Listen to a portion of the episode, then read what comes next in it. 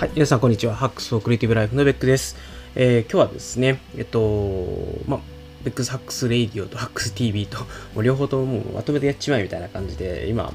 えー、ラジオの録音しながら YouTube の生ライブの配信もやっています。で、今日はですね、えっと、2020年現在で活用している iPhone アプリの、えー、全体概要編ということで、あのどんなアプリを、ね、活用してるかみたいなところを、えー、バクッと全体的なことをお話しできればなと思います。で、ちょっとね、一個一個やってるとめちゃくちゃ時間かかるんで、まあ、ちょっと何回かに分けようかなと思ってます。あの、多分情報収集編とか SNS 編とか、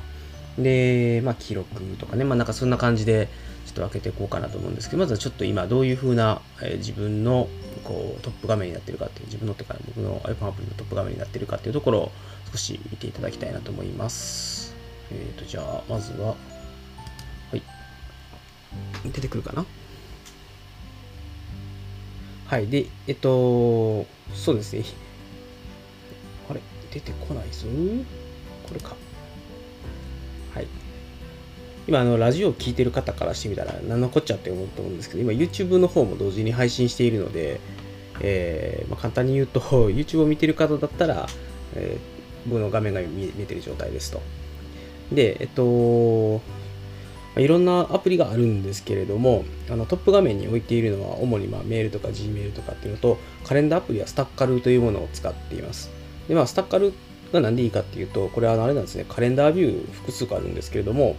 あのまあ、マンスリーとウィークリーとデイリーでそれぞれ表示するカレンダーを変えられるんですね。で、あのバーチカルの、まあ、ビューだったら細かい予定入れてもいいんですけれども、マンスリーって30個ぐらいマスがある中に予定が、まあ、10個ぐらい超えたらもうパンパンになりますっていうような表示方式なので、まあ、そこに入れてしまうと、ちょっとですね、えー、まあ、見栄え見栄えが良くないというよりは、もう情報としてはあのオーバーフローしてしまうので、まあ、 Staccal というやつを使って、マンスリーで見るときには、まあ、必要最小限の情報、でそれからあのバーチカルで見るときには細かな情報まで表示するという使い方をやっていますと。で、まあ、あとはあのタスク管理はノズビーとタスクマを使っています。まあ、ノズビーは、ま簡単に言うとですね、本当にただのタスク管理アプリなんですけれども、よいしょ。まあ、いろんなですね、タスクを放り込んでおいて、よいしょよいしょ。まあ、自分のタスクをこのアプリを使って管理をしていると。で、 Nozbe のいいところは、あの Evernote だったりとか、まあ、いろんなアプリと連携ができる、特にカレンダーと Evernote と連携できるところが大きくてですね、えっと、まあ、例えば、 Evernote に作ったノートにリマインダーというやつを設定すると、そのリマインダーに設定したやつが勝手に Nozbe の中でタスク化されるっていうような、まあ、そんな、えー、連携方法がありますと。で、えかつですね、あの、 Nozbe のタスクでちゃんと日付と時間を入れた場合、あの、カレンダーの方にですね、よいしょ、変形されるというメリットがありますちょっと試しにノズビのやつ作ってみましょうか。えー、っと、例えばなんですけど、じゃあパーソナルで、えー、ですね、YouTube を、あ、これ、ほんとね、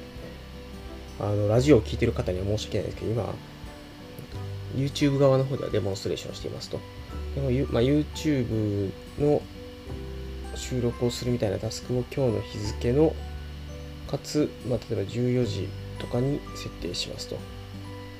いしょ。まあ、そうするとですね、えっと、今これでタスクは登録されている状態で、ちょっとですね、このノズビーのカレンダーの読み込みがですね、やや遅くてですね、あれ、来ないな。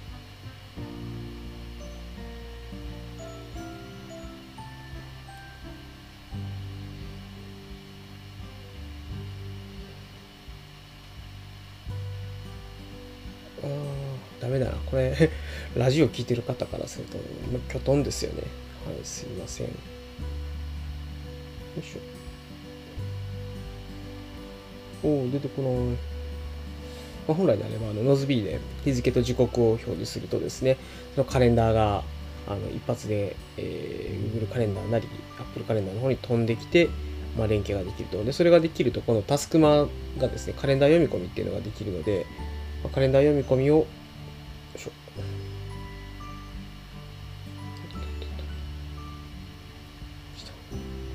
サインコミってやってあげると、今日の予定を取り込んでくれて、ま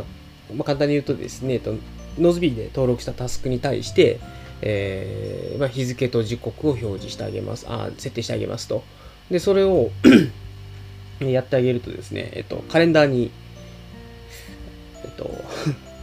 タスクが表示されますと。で、そのカレンダーに表示されているタスクが、今度タスクマに流れてくるので、えっと、一発ですね、ノズビーにタスクを登録してあげると、カレンダーを通して、このタスクマにやることが、えー、流し込やることを流し込むことができるというメリットがあります。はい。なかなかあれだな、ちょっと、自分がやり慣れてないからか、不便だな、これ。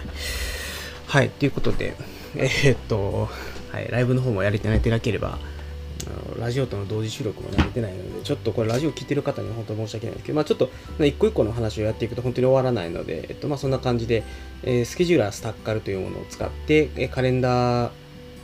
あ、あそうですね、スケジュール管理は Staccal を使ってます。で、タスク管理、 Nozbe と Taskuma というものを使って、で、まあ、それからあのちょっとたまにポモドーロやりたくなった時のためにポモドーロ用のアプリを入れてます。あの、 Focus To-Do というやつを入れているのと、それからあのランチャーアプリは Launcher というやつを使ってるんですけど、まあ、これ例えばなんですけれども、あの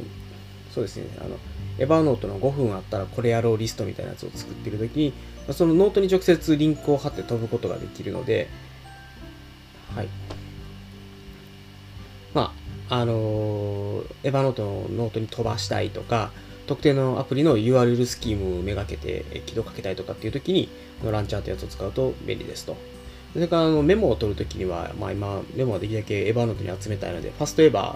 でメモを取るようにしますと。ファストエヴァのいいところは、まあ、とにかく軽いです。すぐ起動してくれて、まあ、何かしら思ってたことをテストとかって言って保存ってやると、これがすぐにメモがエヴァノートに飛んでいきますと。で、これをやってるぐらいでもどんどん上がっていってるので、エヴァノートで、はい、その、お、あちょっと同期に時間かかるな、これ。はい。あ、でも来ましたね。すぐテストというのが飛んでくると。なんで、あの、メモを、まあ、できるだけ素早く取って、素早くエヴァーノートに放り放り込んでおきたいという時の用途には、このファストエヴァーというアプリが非常に便利ですと。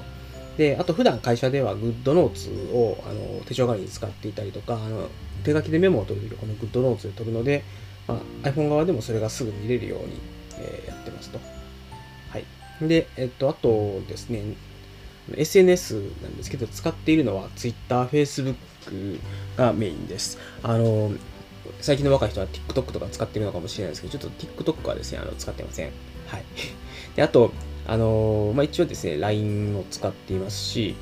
あのでもやっぱり連絡一番よく使うのは、まあ、家族とか友達とは LINE。で、えっと、まあ、ちょっとしたネットの知り合いとか結構 Facebook のメッセンジャーを使うことが多いですかね。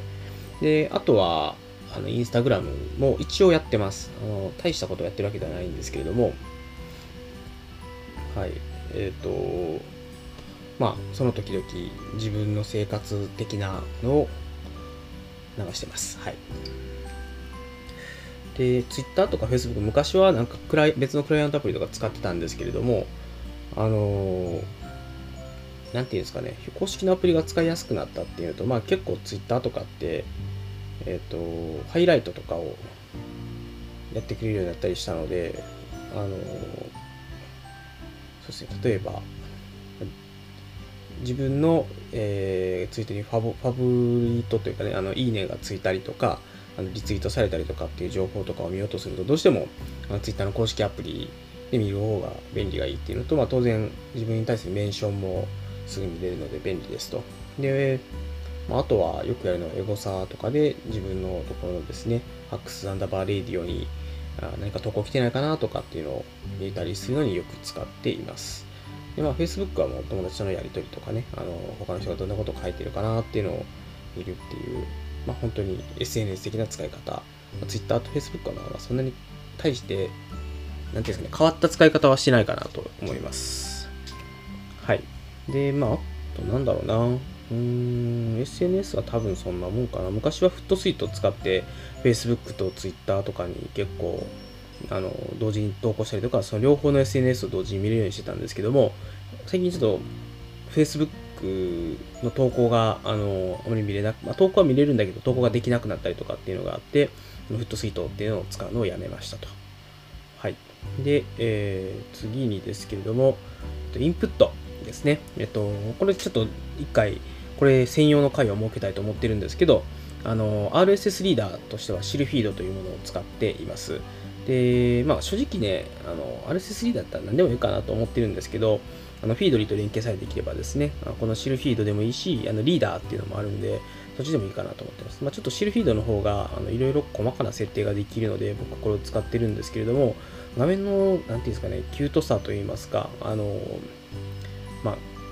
UI としての素晴らしさだけで言えば、断然ですね、えー、リーダーの方がいいです。はい。で、えっと、シルフィードとかはできるだけここであんまり読まずに、あの、まあ、面白そうだなと思うやつがあれば、それをどんどんあのポケットに入れていくっていうことをやって、えっと、まあ、シルフィードのいいところはですね、あのこの下の、下向きの三角がですね、これをこう長押しするとこうスクロールして読むことができるとか、パッと一回押すと次のやつに飛ばすことができるとかっていうのがあって、で、いいなと思ったら、あの、まあ、星をつけたら、まあ、これで例えば Twitter につぶやいたりとか、あの、えっ、ー、と、Facebook に投稿したりとかっていうことができて、まあ、そういったちょっと星1個つければ、このアクションやってくださいとか、あるいは、あの、後で読むを押せば、あの、ポケットにこれで一発取り込めたりとかっていうのが便利ですと。なんで、あの、本当に、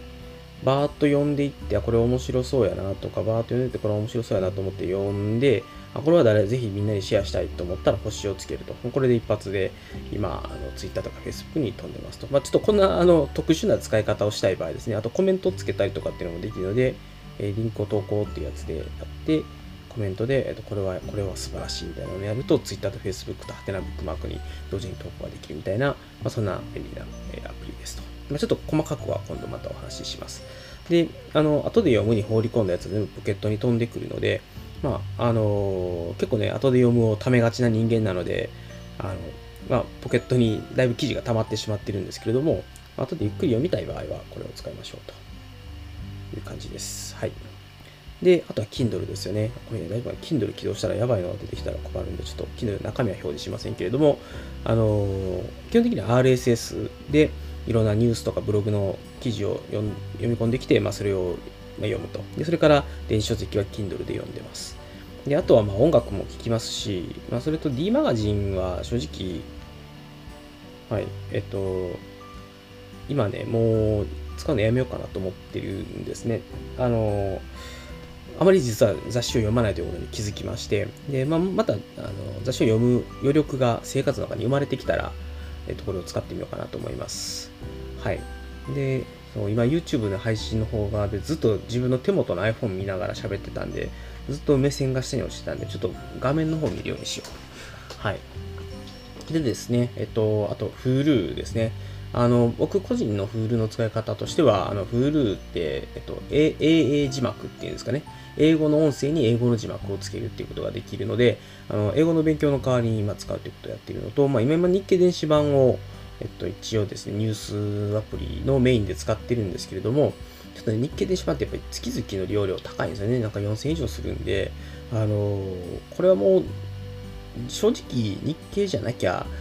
手に入らない情報ってだいぶ減ってきてると思っていて、で、まあ、それだったら、例えばニュースピックとかね、だったら、一月、あのー、まあ、だいたい年額で1万5000円とかなんで、日経電子版4ヶ月分ぐらいなんですよね。なんで、ちょっとニュースピックに乗り換えようかなって最近ちょっと思ってます。で、その他でよく使うのはやっぱオーディオブックですね。オーディオブック .jp のオーディオブックはもうめちゃくちゃよく使います。で、多分なんですけど、僕今、なんだろうな、購入した本だけで言うと、ん？ざっと5、600冊はあるんじゃないかなって。ちょっと総数数えられないんであれなんですけど、何個あんねやろな、これ。まあ、っていうぐらい、あのめちゃくちゃ、オーディオブック .jp で本を買ってます。で、何が最近すごいかっていうと、あの、まあ、例えばその、ね、ホリエモンの本とかそういうメジャーなといいますか、あの、割といろんな世代に読まれてるようなやつもあれば、まあ、例えばドラッカーみたいなね、あのドラッカー名著集っていうあの赤いの想定の本があるんですけども、あのこの名著集というのをですね、扱ってくれたりとか、あのテクノロジストの条件とか、プロフェッショナルの条件みたいなですね、あの非常に良い本がですね、全部今、オーディオブックで聞けるようになりましたと。で、まあ、使徒は何かとかね、これもあの結構売れた本ですし、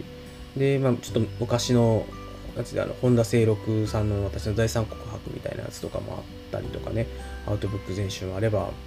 うん、あのユルユバルノア・ハラリーさんのホモデウスとかねあの当然、えっと、サピエンス全史もありましたし、まあ、大悟さんの方もありますしね、まあ、本当にあの今あの書店で買えるいろんないい本がですね、オーディオブック化されていて、僕は結構ですね、やっぱり1日1時間以上はオーディオブックを聞くようにしています。あの、本当はもっと聞きたいんですけど、っていうのは、あの、ついついね、楽だからオーディオブックに流れちゃいがちなんですよね。で、なできれば、あの、本も読みたいし、オーディオブックも読みたいし、あの、次に最近、ポッドキャストにめちゃくちゃハマってまして、自分が配信をするようになったっていうのもあるんですけど、この Overcast っていうアプリを使って、いろんな人のポッドキャストを聞いてますと。で、しょ。はい。例えば、聞いてるのは、あの、まあ、自分のやつを確認のために入れているのと、えっと、倉下さんの打ち合わせキャスト、ゴルゴキャスト、フリンチキャスト、メホリキャスト、指輪の〇〇の時間、イトリッコたちのタワーこと、足利キャスト、グッドモーニングバイブス、タスク管理研究所で喋りたいことは山々ですですね。えー、最近この辺の、まあ、要は、えっと、ライフハック界隈の人たちのやつを中心に聞いています。で、ゆとりっ子たちのたわごとはもう本当に、あの、非常に面白いラジオコンテンツなので、あの、これだけが唯一あれかな、ライフハック系ではない、えー、やつかもしれません。はい。あと、メホリキャストもね、楽しいですよね。はい。で、 Overcast のいいところは、あの、当然、こう、まあ、なんていうんですかね、普通にポッドキャストが聞ける、プラス、えっ、ー、と、今、画面の方に出してるんですけど、例えば、スピードをちょっと調整したりとか、あの、音声部分だけをブーストしたりとかっていうのがあって、たまになんですけど、あの、音声がですね、ちょっとちっちゃめで BGM にかき消されかけてる人とかがいるので、まあ、そういう人のやつでも音声をブーストして聞くことができるというのが非常に良いですと。なんで、あの結構ですね、あのいろんなあの、ポッドキャストアプリといいますか、サービスがあるんですけれども、個人的にはこの Overcast っていうのが一番いけてるんじゃないかなというふうに思います。はい。まあ、あ、あとは Kindle メモとかね、えー、っと、まあ、日経系のアプリがあったりするんですけれども、はい、インプットはそんなもんですかね。で、えっと、はい、記録ですね。記録なんですけれども、あの、最近はですね、習慣化をちゃんとやろうと思って、えっと、Today っていうアプリを入れました。で、これはあの、なんていうんですかね、まあ、簡単に言うとデザインがめちゃくちゃいい習慣化系のアプリです。あの、こんな感じでね、一個一個の習慣に対して、であの、今日筋トレやったよって言って、あ、これかってやってやれば、まあ、自分ができますとかね。まあ、あの、そういう基本的なこともできるし、当然、自分が習慣化したいことをリストで表示して、はい、あの、それに対して、あの、右にクリックすれば、じゃあ、左にクリックすれば、はい、えっと、こんな感じでチェックインができたりとかね。左にクリックするとスキップができますみたいな。はい、まあまあまあ、そんな感じでですね、えっと、一応、えっと、自分が習慣化したいことっていうのをリストアップできます。それに簡単にチェックインができますということと、あと、なんかすごいデザインがかっこいいんで、なんかすごいやってる感が出るっていうね。あの、結構僕、こういうアプリのデザインって大事だと思ってて、やっぱり、うんと、起動したくなるっていうことが、あの、習慣化を助けるアプリとしても非常に重要なんじゃないかなというふうに思っているので、えー、これ使ってますと。で、まあ当然あの、必要な機能がいろいろありまして、えー、っとですね、この前今度どっかでちゃんとやりたいんですけれども、違う違う違う。はい、あと、普通こういう習慣化系のアプリってあの頻度とかを設定できるようになっていて、あの毎日とかあの曜日指定したりとかあの週に何回とかっていうのをねいろいろ設定できるんですけどあのこういうのがちゃんとできないとですねあのやっぱりシンプルな習慣化アプリだと毎日続けることが大事みたいな感じになっちゃうんですけどあの例えばなんですけど、えっと、平日しかやりたくないこととかねあと休日しかできないこととかってあると思うんです例えばランニングを平日ちょっとやる時間ないなってなったらそれでも毎日やるっていう習慣にしてしまうと非常に辛いので、えっと、平日はやらずに週末だけやるっていう習慣にするとかね。まあそんな感じで、あの習慣化の形式を選ぶことができるっていうのと、えー、当然、あの、今、今日やるべき習慣化、習慣化というか、えっと、習慣のタスクと、えー、っと、あれ？ちょっと待って、なんか iPhone の時刻がめっちゃずれてる。5時間ずれてる。まあ、なんかわからんけど気持ち悪い。まあいいや。はい。ですね。まあ、なんで、すみません。ちょっと話が脱線します。すみません。えっと、このね、スタ、スタディサブ、めちゃ画面読み上げてもらった。あの、Today ってアプリ自体は、あのどういった頻度で習慣したいことを実行するかということを選べますっていうのと、まあ、非常に洗練された UI でやる気を出し出させてくれますというところはですね、非常に素晴らしいアプリだと思います。ちょっとね、3個以上のタスク登録しようとすると、有料課金しないといけないですけど、まあ、それはそれでいいんじゃないでしょうかと。で、えっと、今ですね、あの、瞑想もちょっと習慣化したいなと思っているので、と、瞑想に使ってるアプリが、えっと、この、メイスーンっていうアプリなんですけどね。えっと、メイスーンってアプリ自体は、あの、いろんな種類の瞑想ができますと。で、えっと、まあ、ポイントを貯めてくると、えっと、いろんな曲が無料で使えたりもするんですけれども、えっと、例えば、まあ、ちょっとね、新しい瞑想の曲といいますか、あの、これガイダンス好きなんで、あの、なんていうんですかね、えっ、と、瞑想をダビゲートしてくれる人がいてくださってですね、あのその方の声に従ってちょっとやっていくとですね、なんとなくこう、瞑想ができた気になるという あの、はい、非常に良いアップです。あの、ただ音楽だけを流、慣れてる人だったらただ音楽を流して、えっと、その音楽の中でちょっと、例えば呼吸に集中するとか、えっと、意識をちょっとこう、解放していくみたいなことをやればいいんですけども、ちょっと僕、その瞑想の達人ではないので、あのやっぱり誰かがあの瞑想のやり方をナビゲートしてくれるタイプの瞑想アプリがいいかなと思って、この瞑想を使ってますと。はい、そして、はい、記録ですね。記録のアプリですけれども、えっと、今、Today ミスまで来て、ブクログですね。えっと、ブクログというのが、えっと、まあ、読書を記録するためのアプリでして、一応ですね、あの、ちょっと本当は読書メモを全部取りたいんですけど、あのまあ、最低限自分が持っている本は全部、ここに登録しています。で、えっと、ここに登録しておくとですね、あの読書記録とかっていうのを簡単に取ることができて、読書メモっていうのも取取れますし、えっと、これは自分だけが見れるやつですと。で、あとは評価と感想って言って他の人に評価を共有することもできますし、まあ、あとはそのフレーズ、あのグッときたフレーズとかをえー、っと、まあ、一応投稿しておくということもできますと。なんで、まあ、あの、必要な読書記録が一通りここでできるというような代物になっています。はい。ですね。はい。で、えっと、まあ、あとはナイキランクラブっていうのとランキーパーっていうのが、あの、いわゆるランニングの記録を取るためのアプリです。で、掛け簿記は全部マネーフォワードって、あ、これはダメだ。マネーフォワードさすがに起動する勇気はないな。はい。えっと、自分のあの出入金はできる限り電子マネーとかクレジットカードを使うようにしているので、あのマネーフォワードを見てやれば、自分が何にいくら使ったかっていうのは、あのかなり高い精度でといいますか、あのほとんど現金使わないようにしているので、えっと、かなり高い精度で補足ができています。で、Day1 はあのまあ、日記取りたくて使ってるんですけど、ちょっと最近日記サボりがちと、スタディプラスもそうですね。えっと、勉強記録を取るために入れてるんですけど、ちょっと勉強記録サボりがちと。まあ、こういう記録を取っていくと、結構日々自分が習慣化したいと思っていることがですね、あの、ちゃんと残っていって、やったって時間が残るので、えっと、まあ、習慣化したいなって思ってていることがあるんだったら、あの記録を取るためのアプリを、えー、入れておくというのは非常に良いかと思います。はい。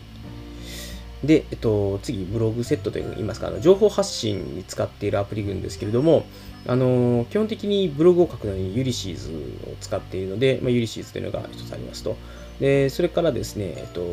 ダイナリストっていうところに、えっと、ブログとポッドキャストと、まあ、あと YouTube もです、そうですけど、ネタを入れています。で、ここで、えっと、例えば、ポッドキャストとかで喋ることとかを、えー、書き出しておいて、あの、なんですかね、ほぼ台本に近いんですけども、あの何をどんな順番で喋っていくかっていうのはダイナリストを見ればわかるような状態にしてから収録を行うようにしています。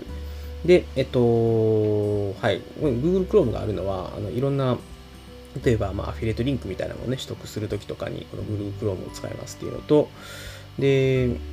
まあ、そうですね、スキッチとかは、あの何かキャプチャーといいますかね、あのスクリーンショットとかに文字入れしたい時とかにスキッチを使うという感じですかね。で、コードキャプチャーは正直あまり今使っていません。で、えっと、アンカーですね。えー、ポッドキャストの配信はもう全部このアンカーでやっています。で、あと最近、あの、ジンバルを購入して、フェイユーテックの、えー、ブログキャスト、Vlog キャストですね、というのを購入したので、まあ、それの映像を撮るように、えー、フェイユーオンというアプリと、それから iRig レコーダーですね。これはあの iRig マイクキャストっていうマイクの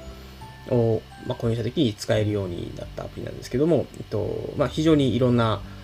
音声のですね、え編集が容易にできるということで、こちらをよく活用しております。で iPhone だけで、えっと、なんですかね、動画の配信といいますか、ライブ配信をやるんだったら、この Steam Labs ってやつを使うと、えっと、YouTube の公式アプリがですね、えっと、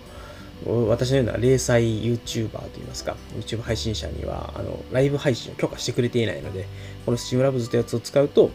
えー、YouTube にライブ配信が iPhone からでもできるというものになっています。はい。あとは、まあ、PCM 録音とかも入れてたりすね。まあ、この辺はあんまり重要ではないかな。はい。で、それからですね、その他雑多で使うようなものっていうのはめっちゃ使うアプリ、じゃあめっちゃ使うフォルダーっていうところに入れてるんですけど、まあ、アプリ、スマートフォンのキラーアプリといえば、まあ、マップですね。Google マップめちゃくちゃよく使いますし、あの、最近やっぱり海外の人と仕事をするので、ちょっとしたことを調べるときに翻訳アプリがやっぱあると便利なんですね。で、あの正直機械翻訳をそのまま仕事で使っちゃうとかなりやばいことになるんですけど、あの、これってどういうふうに書きゃいいのかなっていう、えっと、一番最初のドラフトを起こすのにまず翻訳アプリを使って、で、それでできたちょっといけてない文章を後から言い直すとか、まあ、あの、例えばですけど、僕がよく使う言葉っていうのがあって、他の人も、こいつはこういう言葉遣いで来るだろうみたいな期待値があるので、あの、それをですね、いつもと違う単語を使って表現したりすると、こいつ翻訳アプリ使ったなっていうのがバレるんで、えっと、できるだけですね、えっと、翻訳アプリを使って作った文章を自分の言葉に直すということをやっています。まそれから時計とかはあのストップウォッチとかでもよく使いますし、えっと、あと、アラームですよね。アラームめちゃくちゃよく使いますと。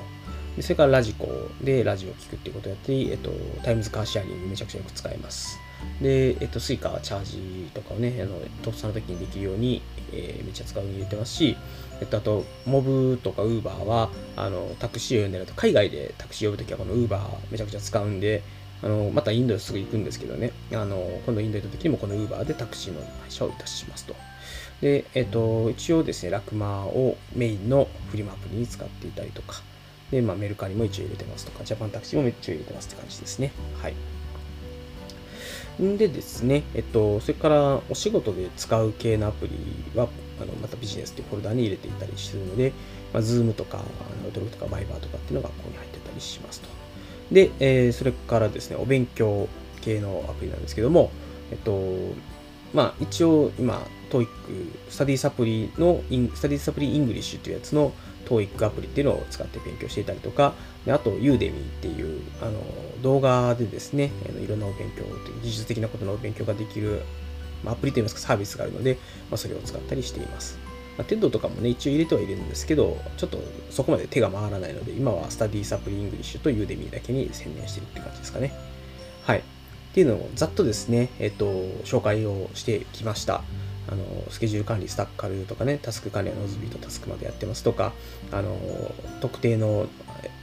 エヴァノートのブックとか URL スキームを叩くためにランチャーっていうのを使っていたりとか、えー、と下のメモさっと取れるようにファストエヴァを使ってますよとかっていう話をして、SNS は基本的には Twitter、Facebook、それからまあ LINE はプライベートな連絡で使ってますよとか、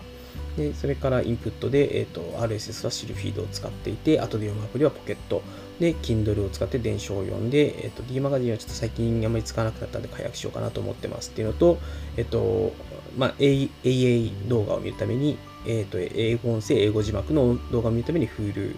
使っていて、で、日経電子版をメインのニュースアプリにしてるんですけど、これは、まあ、おそらく近々、えっ、と、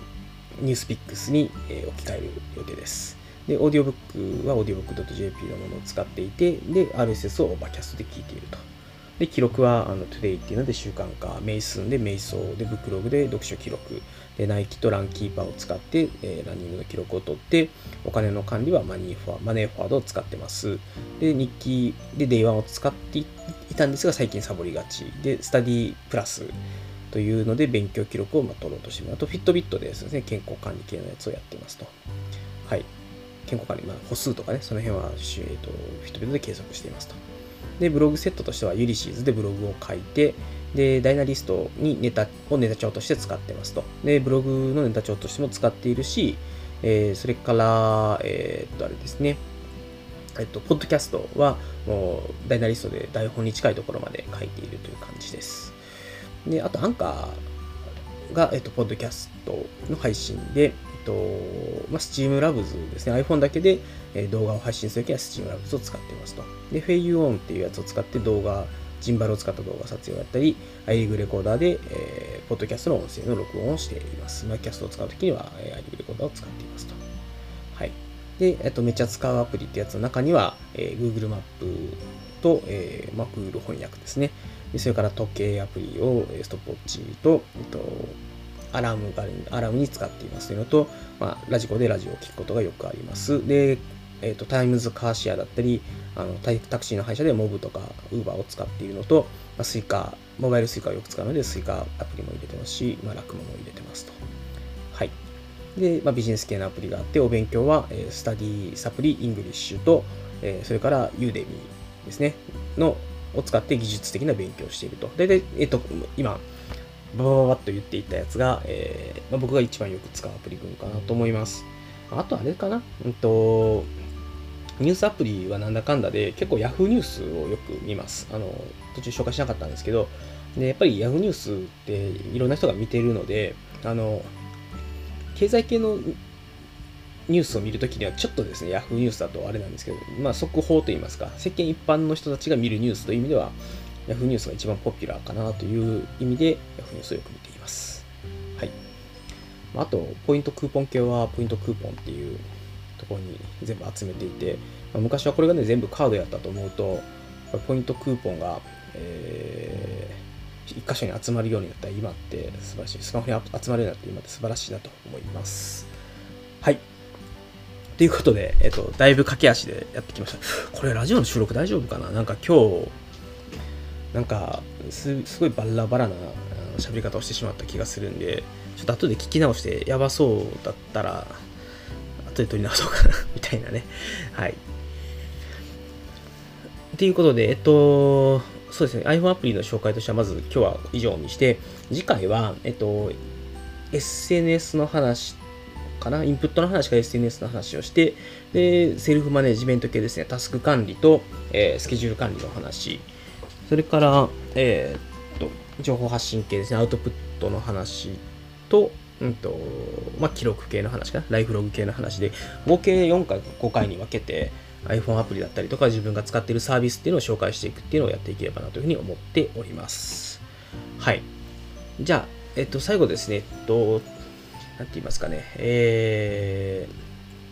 と、まあ、一応ラジオの生収録でもあるので、あのー、そうですね、えっと、小話しておこうかな。えっと、明日からですね、またちょっとインドに出張します。で、まあ、ちょっとこの辺の情報発信がどんだけできるかわからないんですけれども、あぜひですね、またあのインドに行ったら、えっとね、夜ホテルとかで、まあ、せめてポッドキャストは撮りたいなと思っています。はい。何も小話じゃねえな。はい。で、あと、ちょっともう一個小話じゃないんですけども、あの、YouTube の方なんですけれども、今まであの個人のアカウントに動画を上げてたんですけれども、やっとですね、あの自分の個人アカウントから、あのに、を購読してくださってる方とか、今まで上げた動画を含めて、えっと、自分のブランドチャンネルといいますか、個人アカウントではないチャンネルの方に